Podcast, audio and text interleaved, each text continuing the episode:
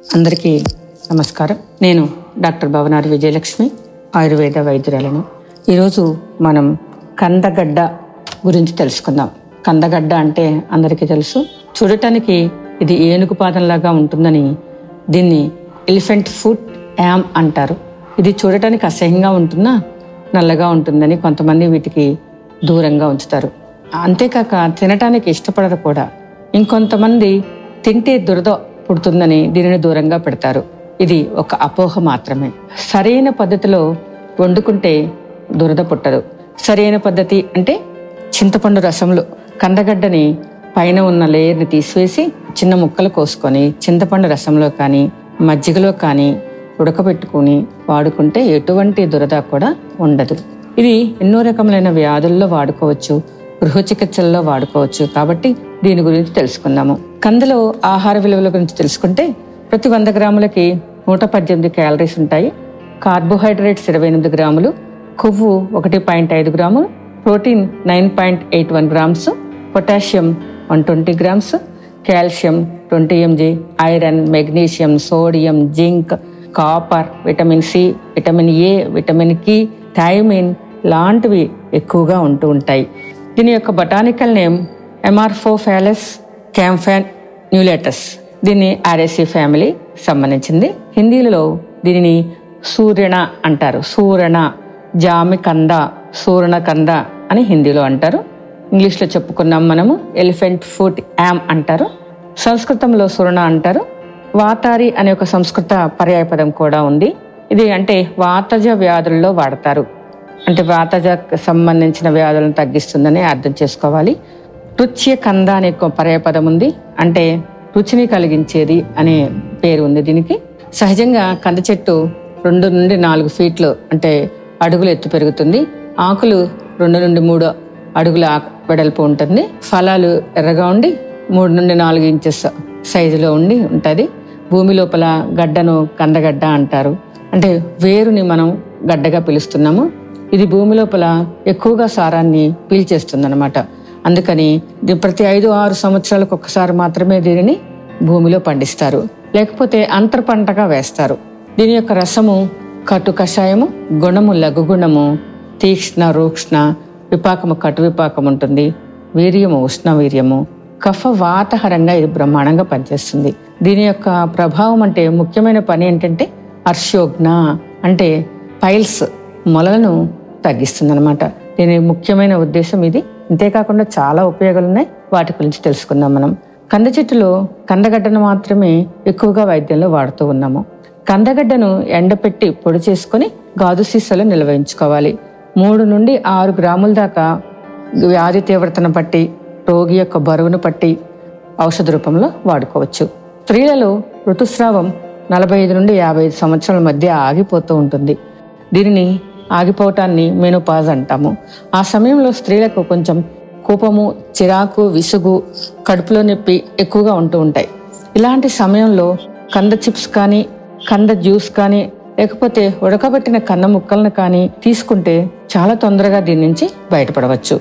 మగవారిలో వచ్చే ప్రోస్టేట్ ప్రాబ్లమ్స్ని కంద గడ్డను ముక్కలుగా చేసి రెండు కప్పుల మజ్జిగ రెండు కప్పుల చింతపండు రసంలో ఉడకబెట్టాలి. దీనిని రెండు నుండి మూడు గ్రాముల చొప్పున రోజుకి రెండు సార్లు తీసుకోవాలి. ఈ విధంగా నాలుగు నుండి ఆరు వారాలు తీసుకుంటే ప్రోస్టేట్ ఎన్లార్జ్మెంట్ తగ్గుతుంది. ఇది ఒక రీసెర్చ్. ముందు చెప్పినట్లుగా కందపై తొక్కుని తీసివేసి ముక్కలుగా చేసుకొని చింతపండు రసంలో కానీ మజ్జిగ రసంలో కానీ ఉడకపెట్టుకొని తర్వాత ఎండపెట్టి చూర్ణం చేసుకొని గాజు సీసాలో కూడా నిలవ ఉంచుకోవచ్చు.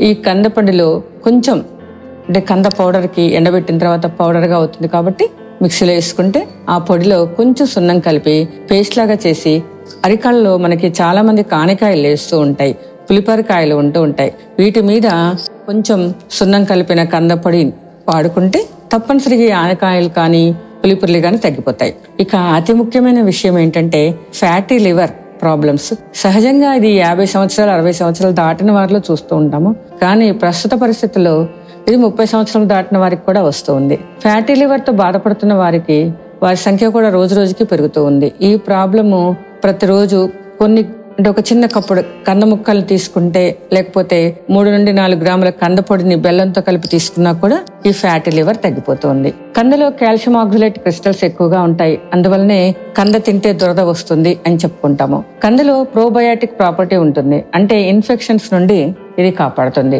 కంద చెడు కొలెస్ట్రాల్ని తగ్గిస్తుంది మంచి కొలెస్ట్రాల్ని పెంచుతుంది. శాస్త్రవేత్తలు దీనిలో డయోస్జెనిన్ అనే ఒక హార్మోన్ ఉందని కనుక్కున్నారు. ఈ హార్మోన్ యాంటీ క్యాన్సర్ ఏజెంట్స్గా పనిచేస్తుంది. అంటే క్యాన్సర్ మీద ఇది బాగా పనిచేస్తుంది అని చెప్పుకోవచ్చు.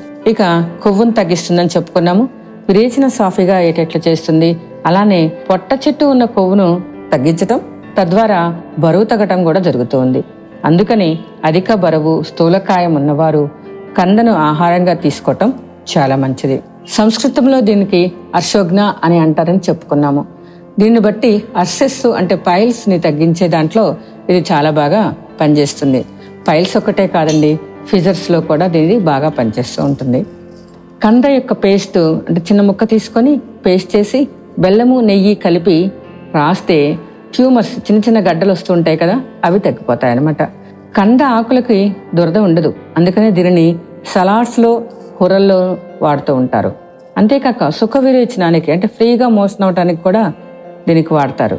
కంద ఆకులు కాడలు పశువులకు మంచి బలవర్ధకమైన ఆహారము. కంద ఆకు కాడలలో పులుసు చేస్తారు. దీనివల్ల కూడా సుఖ విరేచనక అంటే ఫ్రీ మోషన్ అవ్వటానికి అవకాశం అవుతుంది అనమాట రుమెటైడ్ ఆర్థరైటిస్ రోగులలో కీళ్ళలో నొప్పి ఎక్కువగా ఉంటుంది. వీరికి కందగడ్డ చూర్ణంలో మూడు లేక మూడు నుండి ఐదు గ్రాముల అల్లం రసం కలిపి తీసుకుంటే కీళ్ళ నొప్పులు తగ్గిపోతాయి. ఇక ఇది మంచి రసాయన ఔషధం కూడాను. గర్భిణీ స్త్రీలలో దీన్ని తక్కువగా వాడటం మంచిది. ఎందుకంటే అలర్జిక్ ప్రాపర్టీస్ ఉంటాయి కాబట్టి దీనిని కొంచెం ప్రెగ్నెంట్ వాళ్ళు తక్కువ డోస్లో డోసులో తీసుకోవటం మంచిది.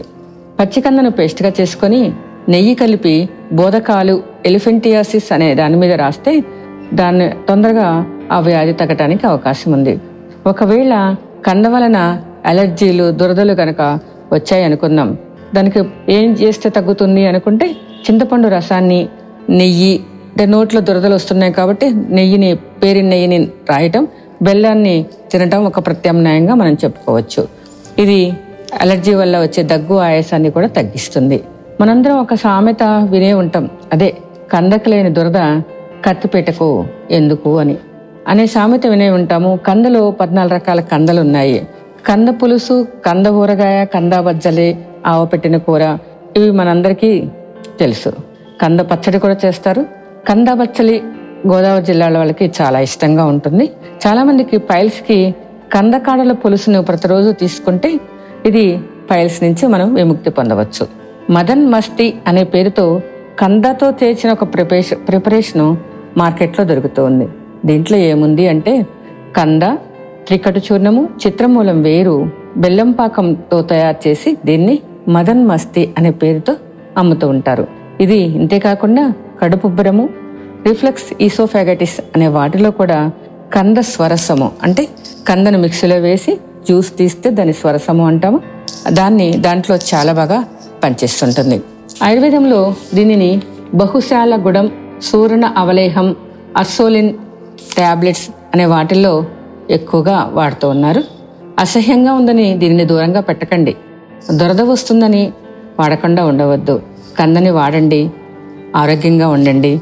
Thank you. Nine two nine one five three seven seven nine four. ఇది నా ఫోన్ నెంబర్. Thank you.